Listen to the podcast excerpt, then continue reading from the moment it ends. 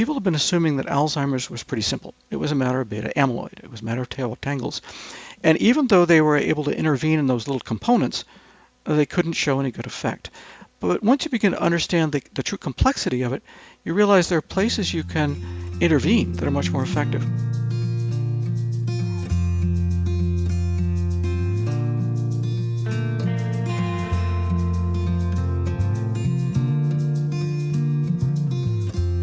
Hello, lovely listeners. Today is the second anniversary of our podcast, and I am beyond thrilled to report that we're in 84 countries around the world and have just shy of 100,000 downloads.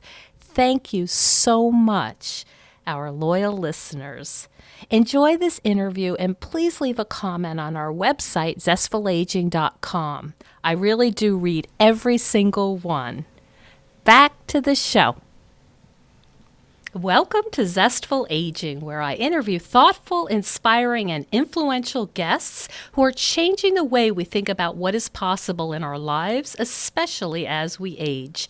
I'm your host, Nicole Christina, psychotherapist and fellow Zestful Ager, and I love to hear from you, my listeners. Please leave me a comment on zestfulaging.com. I really do read your comments and I do appreciate your feedback. Our music is courtesy of Judy Banker, who was a guest on Zestful Aging. Her CD, Buffalo Motel, is out, and you can find out more about her on judybanker.com. Well, as usual, I've got my loyal Jack Russell right by my side, so let's begin. We have a really wonderful interview for you today.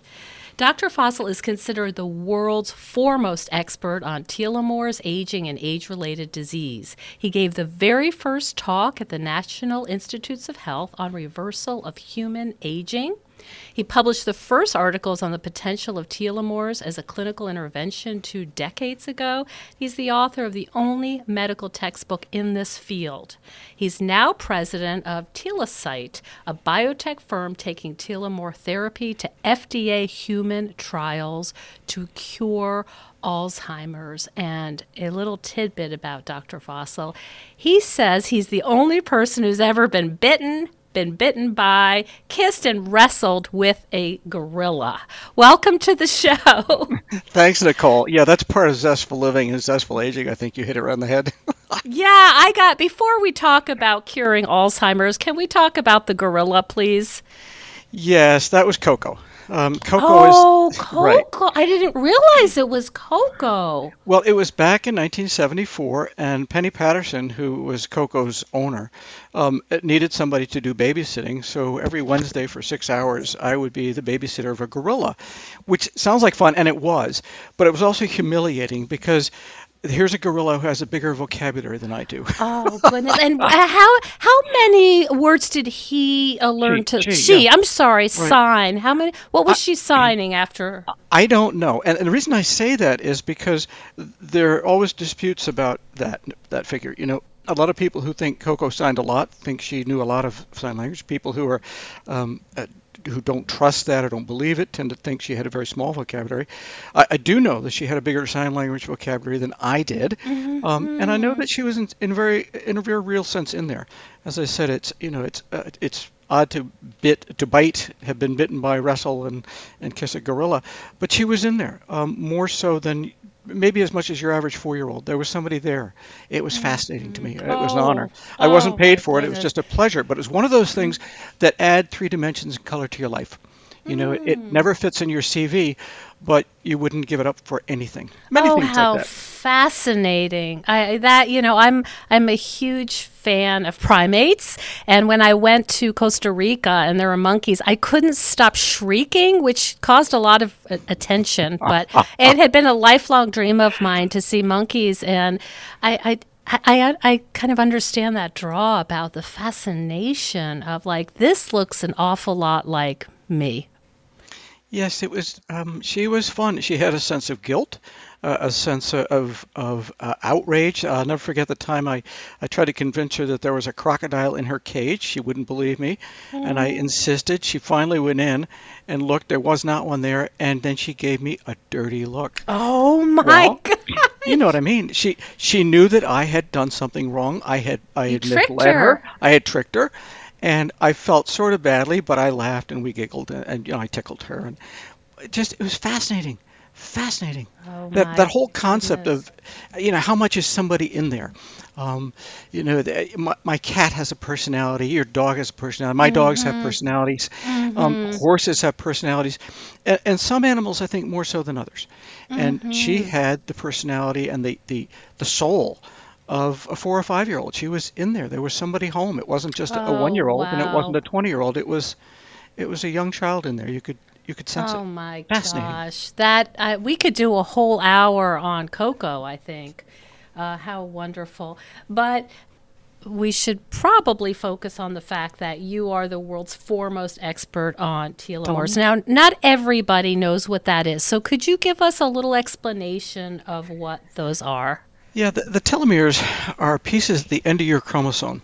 And in some sense, they don't matter, and you don't really need to know much about them, but they, they, they modulate, they control gene expression. Uh, uh, let me give you a sort of a feel for this. Um, back about 100 years ago, there were people who honestly believed that every cell in your body had different genes. And we finally realized that all the genes were pretty much the same in all of your cells, they're just expressed differently. It's as though you had the same symphony orchestra and each cell plays a slightly different tune. You know, one cell plays a tune for your skin, another plays a tune for your brain cell, another for muscle cells. But it, it turns out the same is true as we age.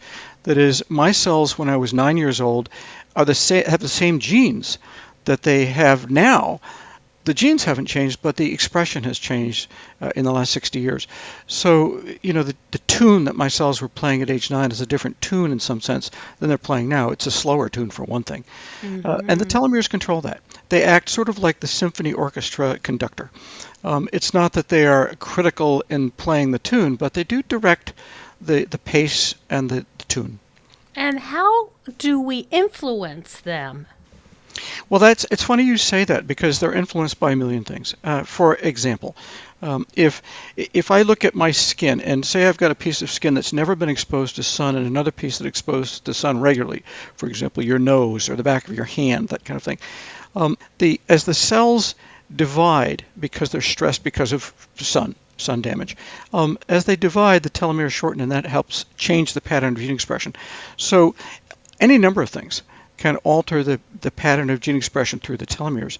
Um, but it's it's very much a, a complicated thing. It's a matter of injuries, it's a matter of your age, it's a matter of your diet, a matter of your stress levels, a matter of exposure to radiation, to, to toxins, a million things. Uh, I mean, I think of dozens right away, but probably a million things alter uh, the rate of telomere loss. Um, they alter your rate of aging. I think we all know that some people at, at, and take an age of 65, some people look older than others, and that has to do with the sort of not only the genes they have, but the lives that they've led as well. Most of us, I think, have seen pictures of our grandparents, for example, or you look at an old oh, a Topper movie would be a good example. There's, as I recall, a banker in there that looks to me like he's about 70, and they claim he's 45. Well, people aged faster in many ways 100 years ago than they do now. We have it easy in some ways. It's that, that rate of living. It's the kind of things you go through. Uh, I must say that I think that having a little bit of joie de vivre and a little zestful approach to life probably helps. Mm-hmm. Yes, in fact, I think there's research that supports that. So, if we were going to focus on our telomeres, is there are there things that are fairly straightforward and simple that would help them stay nice and long?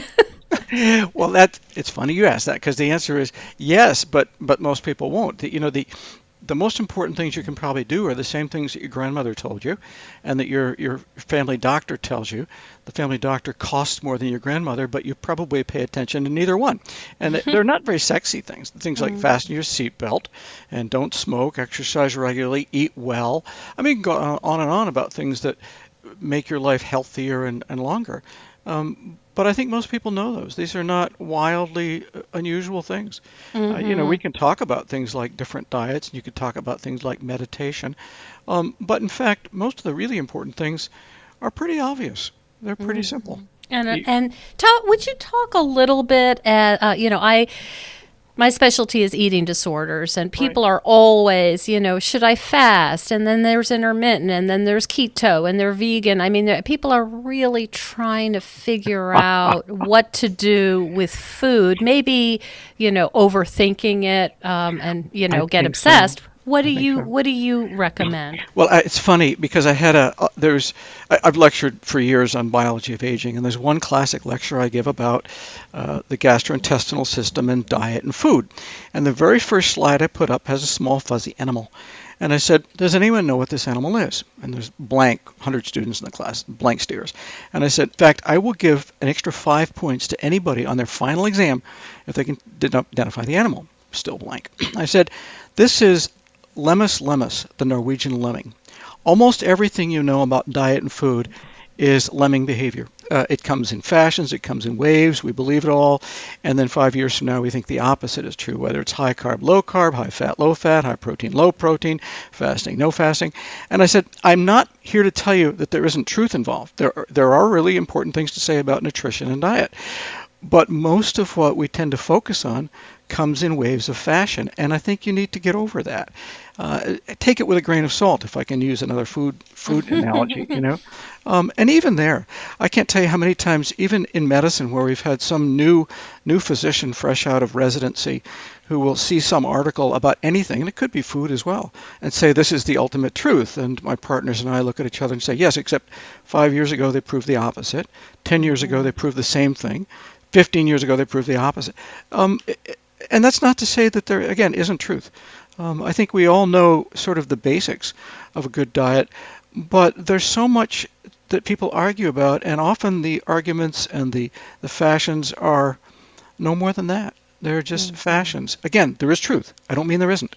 But you have to beware of sort of going off on odd tangents just because it's the latest diet.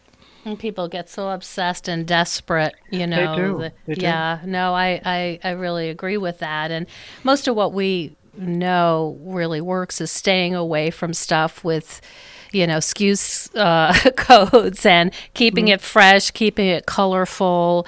Um, that kind of thing. Oh, I love that old uh, saw about you know the things to eat in the grocery store. One, uh, never always eat from around the edge of the grocery store, never the main aisles. That is, mm-hmm. go for the fresh fruits, vegetables, the meat counter, the dairy, rather than the center aisles. Never eat anything your grandmother couldn't pronounce. Yes, yes, you know? yes. yeah, sure. there's a lot to be said for sort of that sort of basic approach to diet. Mhm. Mhm. Yep, that's there's a lot to be said. It's really complicated, and I think people can get a little over fixated on that. To you know, eh, there are a lot of other things. So, talk a little bit about exercise because that's another one that people get a little over uh, zealous or underzealous about. Both, both. You're right. Uh, you know, we all know we should exercise probably more than we do. Um, eh, but even there, I can't tell you how many studies I have seen that pretend to say that exercise will prevent cancer or extend your lifespan, and, and I think it does. But um, but the study often is sort of just no more than a correlation. What they show is not necessarily that exercise or good diet uh, extends lifespan or prevents cancer or disease. What they show is that people who are healthy tend to exercise and eat good diets. Well, we sort of knew that it may be that, that, for example, that people who get cancer are the same people who have genes that tend to make them um, a little less prone to exercise. So it's not the exercise that's protective, mm-hmm. it's that they have the wrong genes. And I don't think it's quite that. I really do think that exercise has a role. I just see so many studies that say that, but in fact, that's not what the data shows. I'll give you a funny example about this with correlations. Um, if I were to go to a grocery store and measure everything that everybody bought, Everything you bought, everything.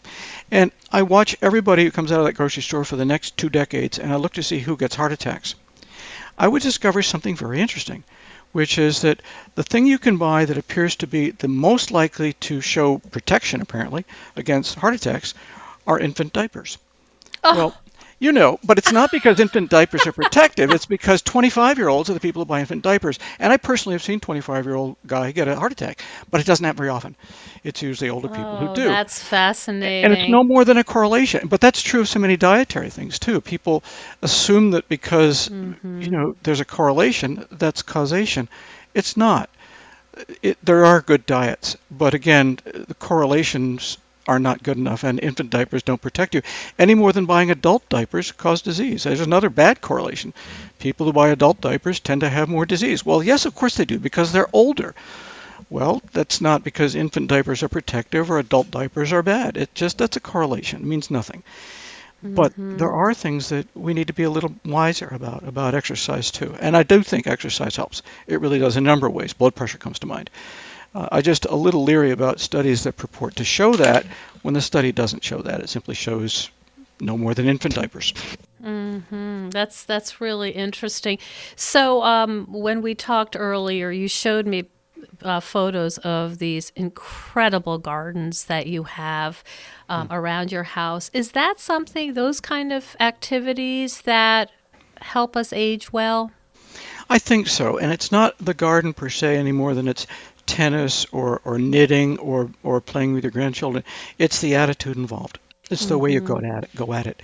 If I were to go out gardening uh, in sort of a crazy, stressful fashion, I'm sure it would be no good for me. And that could be true of any number of thing, other things too.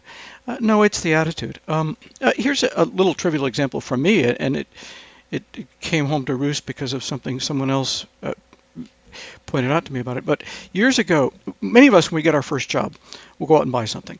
You get your first paycheck, and people will go out and they will get a car or a computer or uh, uh, whatever it is. They, they tend to buy some little gift to themselves that says, Now I'm an adult and I have a paycheck. I did. But what I did was I went out on my credit card and bought $2,000 worth of daffodil bulbs. And Oh, wow. decades later, they are still coming up quite happily, thank you. And whoever got the car is now in the junk heap. Whoever got the computer, it is about 14 generations past. Whatever people tend to buy, but to me, that mattered, and it was, it was something. Um, I don't mean to say quite spiritual, but you're right. There was a certain zest in it to come back to that, um, and I think that has to be true of the sort of things we do. For some people, it's woodworking. For some people, it's cooking. Um, but I think it's the attitude in which you approach it rather than the, the activity you engage in. Yeah, it's like the essence of life. It's when and something about planting bulbs. I you know, I live in upstate New York and we have a very long, dreary winter. And when I plant those bulbs in the fall, there's something about there's hope involved because I know that we'll get Yeah. through the the lake effect blizzards but in the spring you know it's going to happen it's this gift is going to come forth that i planted there's something about hope for the future I think that's it. Um, and again, you could overdo it. You can stress yourself about it. But if you approach it right, it makes sense. It reminds me of an old story about uh, a, a young man who goes to the, the abbot of a Buddhist monastery and he wants to gain enlightenment and asks how long it will take. And the Buddhist master says, well, it will take, you know, 10 years. And the guy says, what if I work twice as hard? And the Buddhist master says, then it will take 20 years. Ah, Um, I you know. love that. That I've heard that, and I, I, I, I need to put that on a sticky somewhere for myself because sometimes I tend to be a little driven, um, like Mm-hmm. like other people, and it it doesn't help actually. I think it doesn't. I think you're right. It, again, back to zestful or uh, having an elan or having a, a sense of humor, um, having some sense of delight in the universe, a sense of awe. I sometimes think that's true of religion as well. It's not. It's not just the, the the particular religion or the spiritual values. It's having some. It's having some values, some idea that the universe is more than just you. It's looking out at night at the stars and being awed by it. Uh, it's being awed by a young child. It's that sense of there's something more to to the entire universe than me.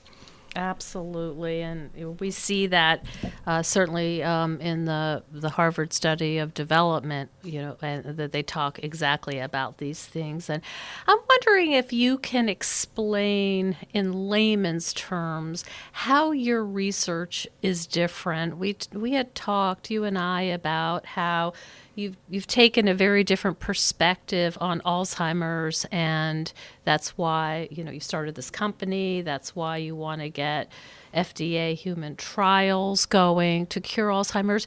Would you be able to describe your findings and your perspective in a way that uh, a layperson could understand? I think so. Um, the the essence of it is understanding that things are systems, they're not components. There was a, a, a friend of mine who said to me he had spent his whole life working for Airbus and doing uh, as a global executive in the aerospace industry. And he said he had designed jet engines. And he said to me, you know, when a Rolls-Royce jet engine fails uh, and the fan blade breaks, I don't ask what's wrong with the fan blade.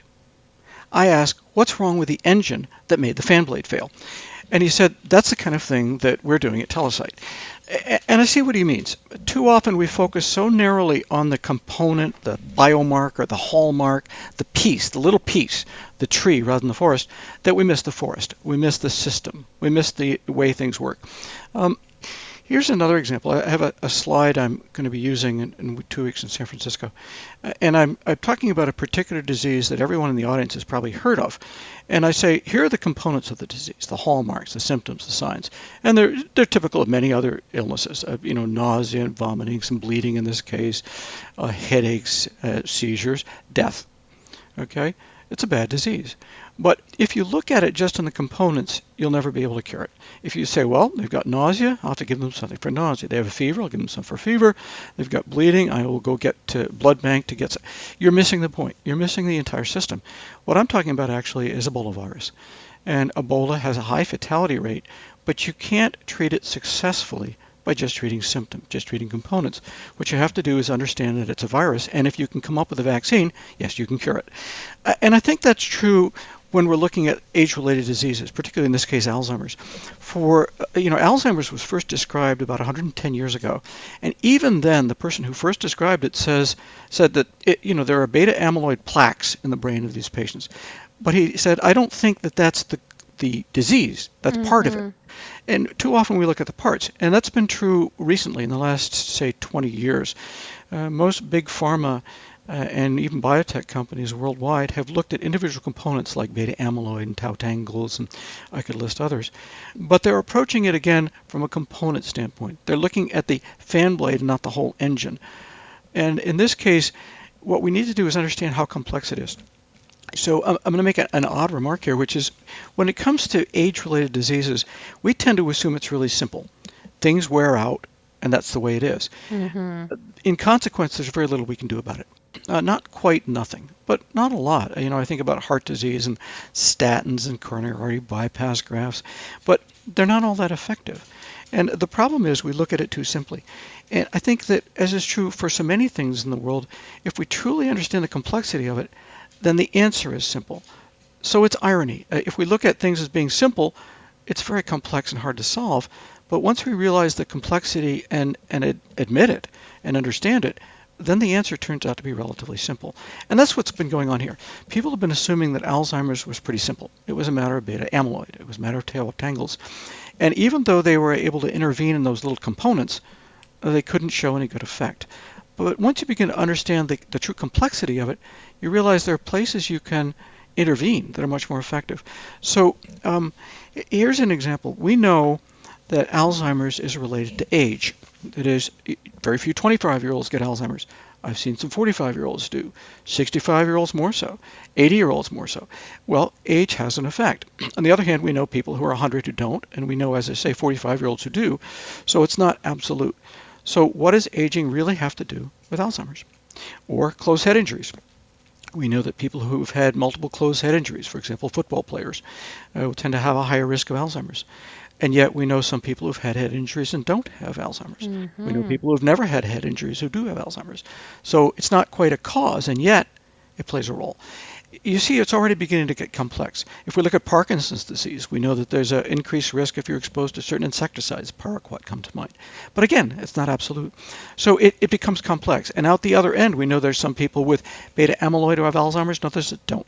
We know that upstream, some people have certain genes. APOE4 comes to mind. Some people don't.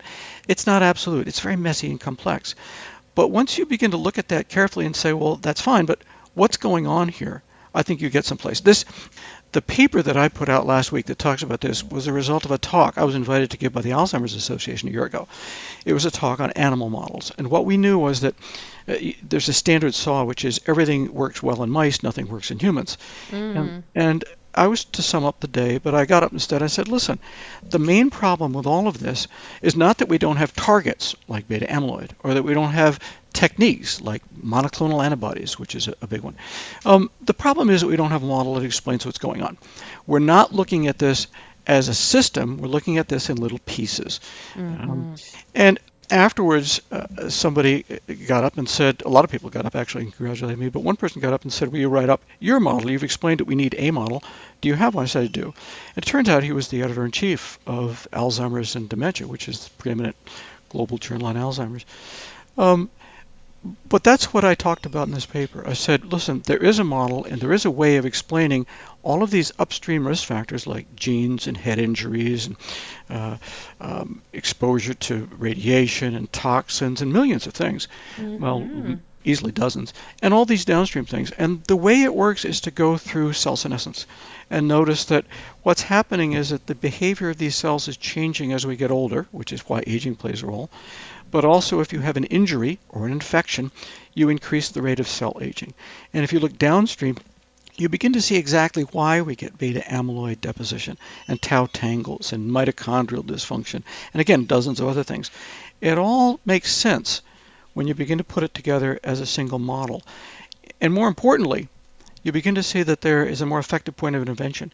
Rather than trying to deal with individual downstream symptoms, you begin to deal with something right in the middle that you can get your hands on, in this case, cell senescence.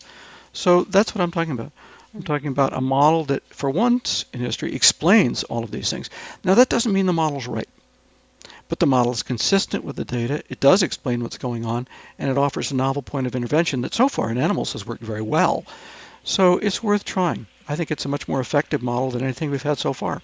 Mm-hmm. Did you have an aha moment where you were looking and, and, and researching and, and thought, wait a minute, we've been doing this all wrong? Oh, Nicole, that came to me 40 years ago, 45 years ago. Ah. And you know what it was?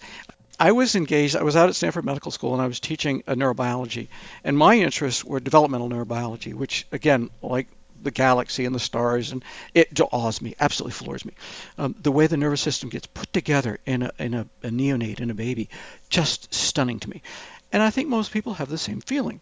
But when I turn to people and talk about the other end of life and talk about the way that the brain, for example, unravels, people would shrug and say, well, what do you expect? You get old, things fall apart. And I remember thinking, that's an awfully blase attitude. and it occurred to me that anytime somebody is that blase, it usually means they don't know what they're talking about. it's sort of that, that feeling of, you know, well, of course the Earth is flat. Everybody knows that. Mm-hmm. Or, of course you can't have heavier than air aircraft. Everybody knows that. Uh-huh. Well, that may be true, it may be not, but you've just sort of assumed it. And that was what I thought here. I thought when you just think aging, it just happens. Oh, you get old, you rust, things fall apart. I thought, I bet it's more complicated than that. And it is. It's much more complicated. So that was my aha moment mm-hmm. 45 years ago or so. Mm-hmm. I see, and and that it sounds like that really kind of oriented your research. That when you started doing your own work, you went at it in a more systems kind of way. That's true. I at least I was looking for that system. Uh, for me, it, the the change actually came about finally in about early 1990s. I was at a conference. Uh, it was a conference on aging. In fact, I was going to write a textbook on aging, except that I ran into a friend of mine who I thought wrote a better textbook. And I also was trying to piece together how all of these things worked, make a system. Uh, the analogy is the blind man and the elephant. Um, it, you see all in those days you saw all these people working in the aging community. Um, and they were honest people. They were bright people. They had integrity. They worked hard. But they one would describe the elephant's ears and the other the elephant's trunk and the other tail and the other the side and and so on. But no one was talking about the elephant. And they were all disagreeing about what quote caused aging unquote but it, in the early 1990s i ran into some of this early work on cell senescence and telomeres and I began to realize you could begin to see the structure of the elephant. You could see the bones. And that got me intrigued. So that led me to put out that first book on aging and the Alza and, and putting a talk together for the NIH. Uh, it was an invited talk, and that was an interesting one too because it, it sort of epitomizes my feelings about all of this. That is that you know theories are good, but data is better.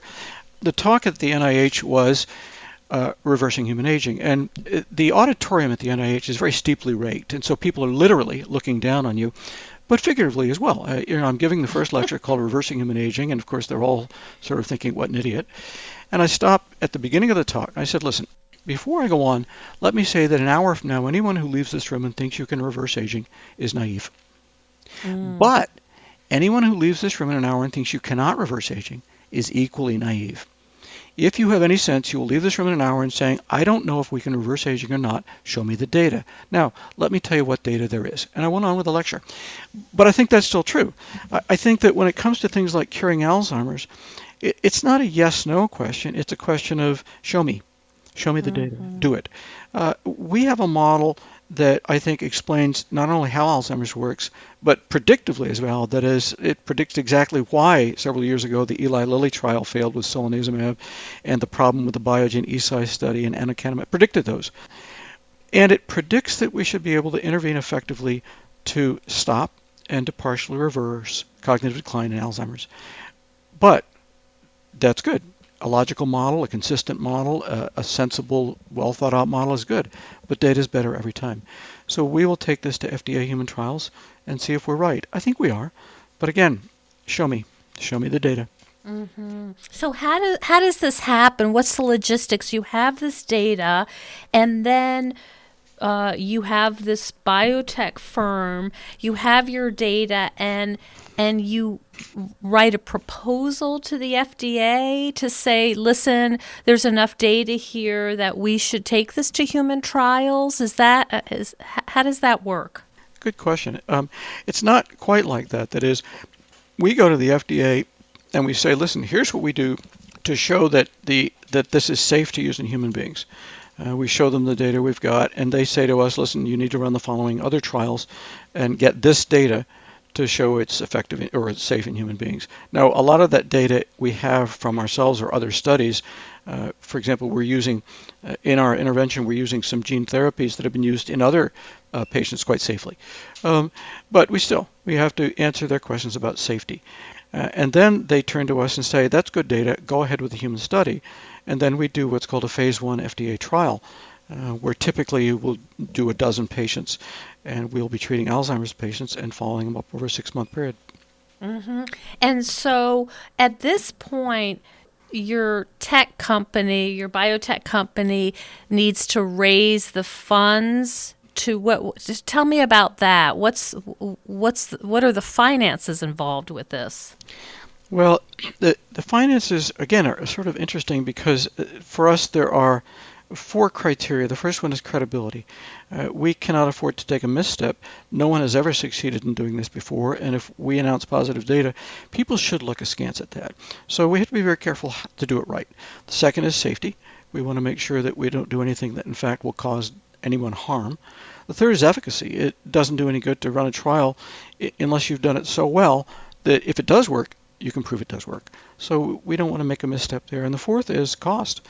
Uh, we want to make sure that when this comes out, and it will, uh, that we can make sure that the cost of this is sufficiently low, and it will be, uh, that will actually be a savings rather than a cost. Um, that is, to people who are using it compared to the cost of treating Alzheimer's disease, it will be. So those are the concerns for us. The cost of this turns out to be a lot less than any other drug company would use. Somebody asked me about that, and I said it's a matter of efficiency. Uh, you know, if you aim at the wrong target, you will waste a lot of money. If you aim at the right target, you can do this for very little. Now, very little um, from the from the pharmaceutical standpoint uh, is different than very little from my personal standpoint. Yes, that's right. right. You know, this the to, for us to get through a phase one human trial runs us just about ten million dollars. Ten point three is the budget. Wow. Um, right. Now, comparing that to you know, Biogen spent more than three quarters of a million dollars on a study that people felt didn't work for the same sort of uh, same sort of disease.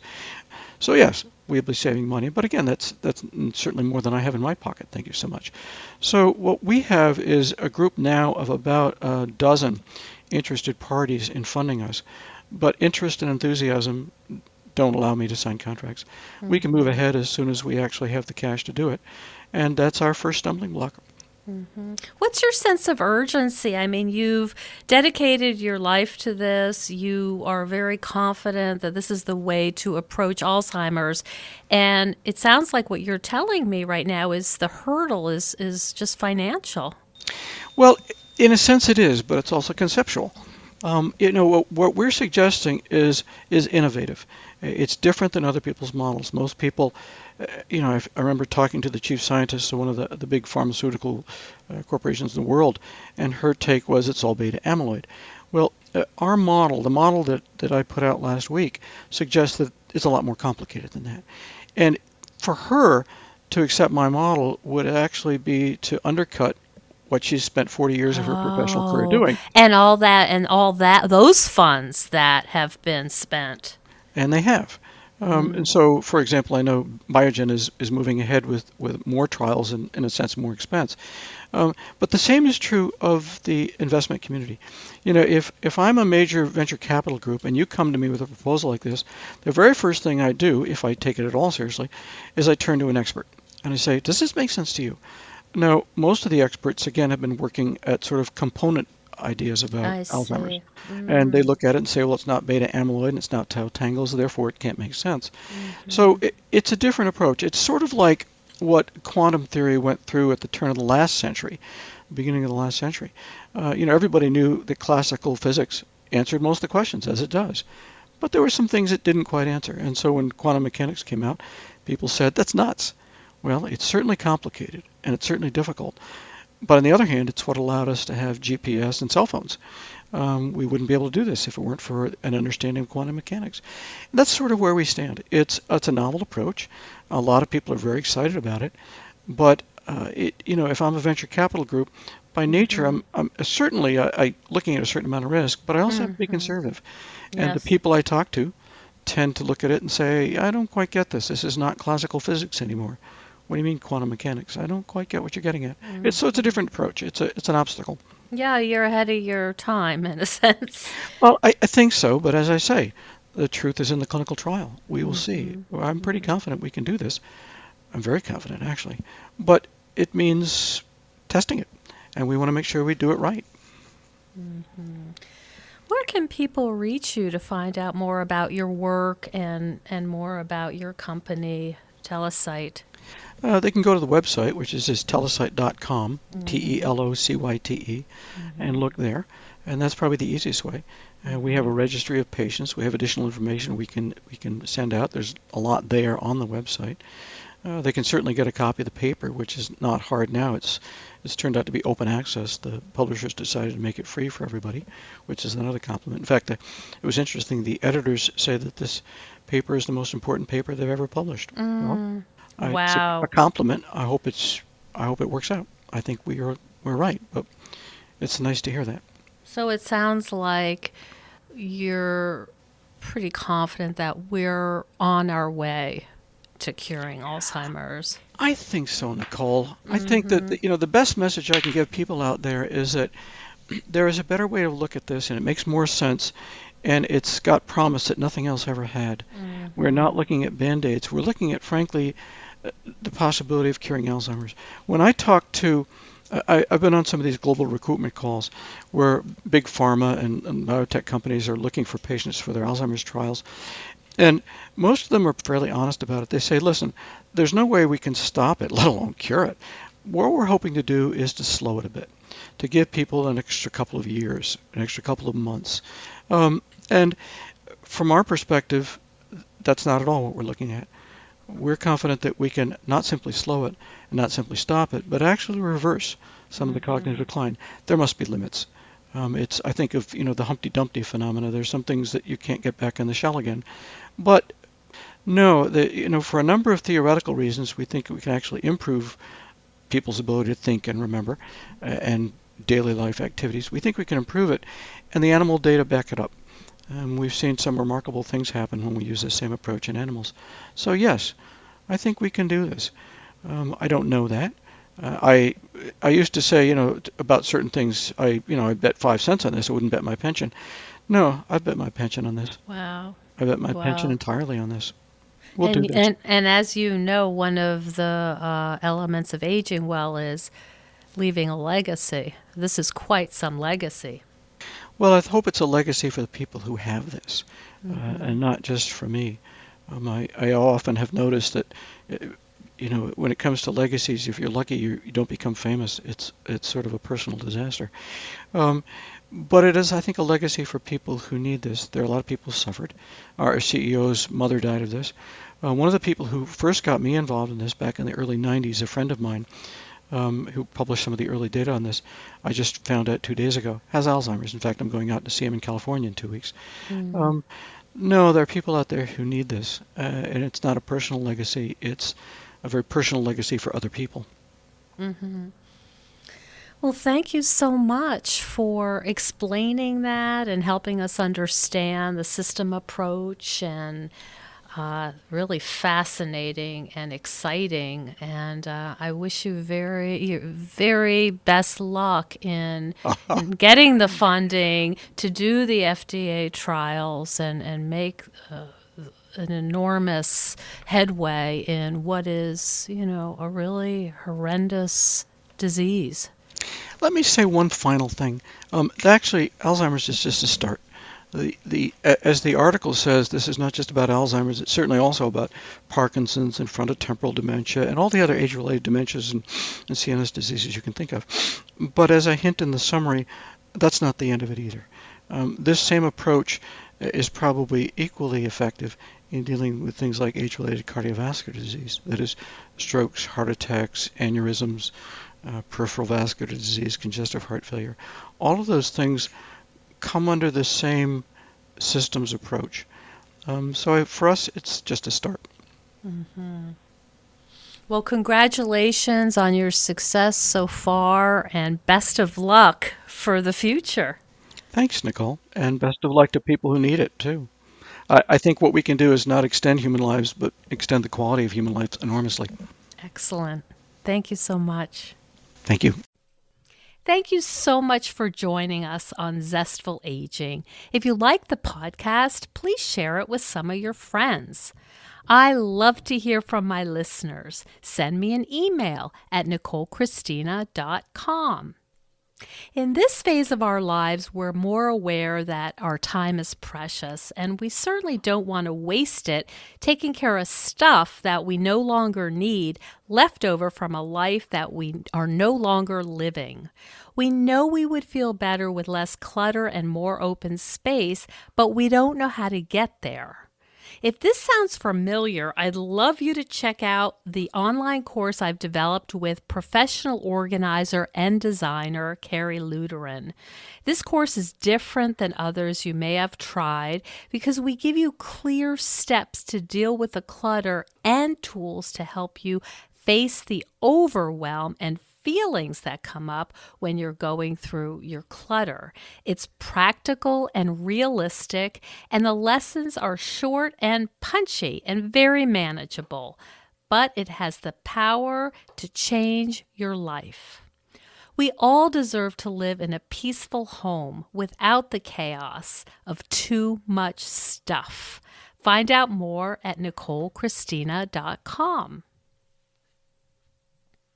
And stay tuned next week for another interview with a fascinating and inspiring guest.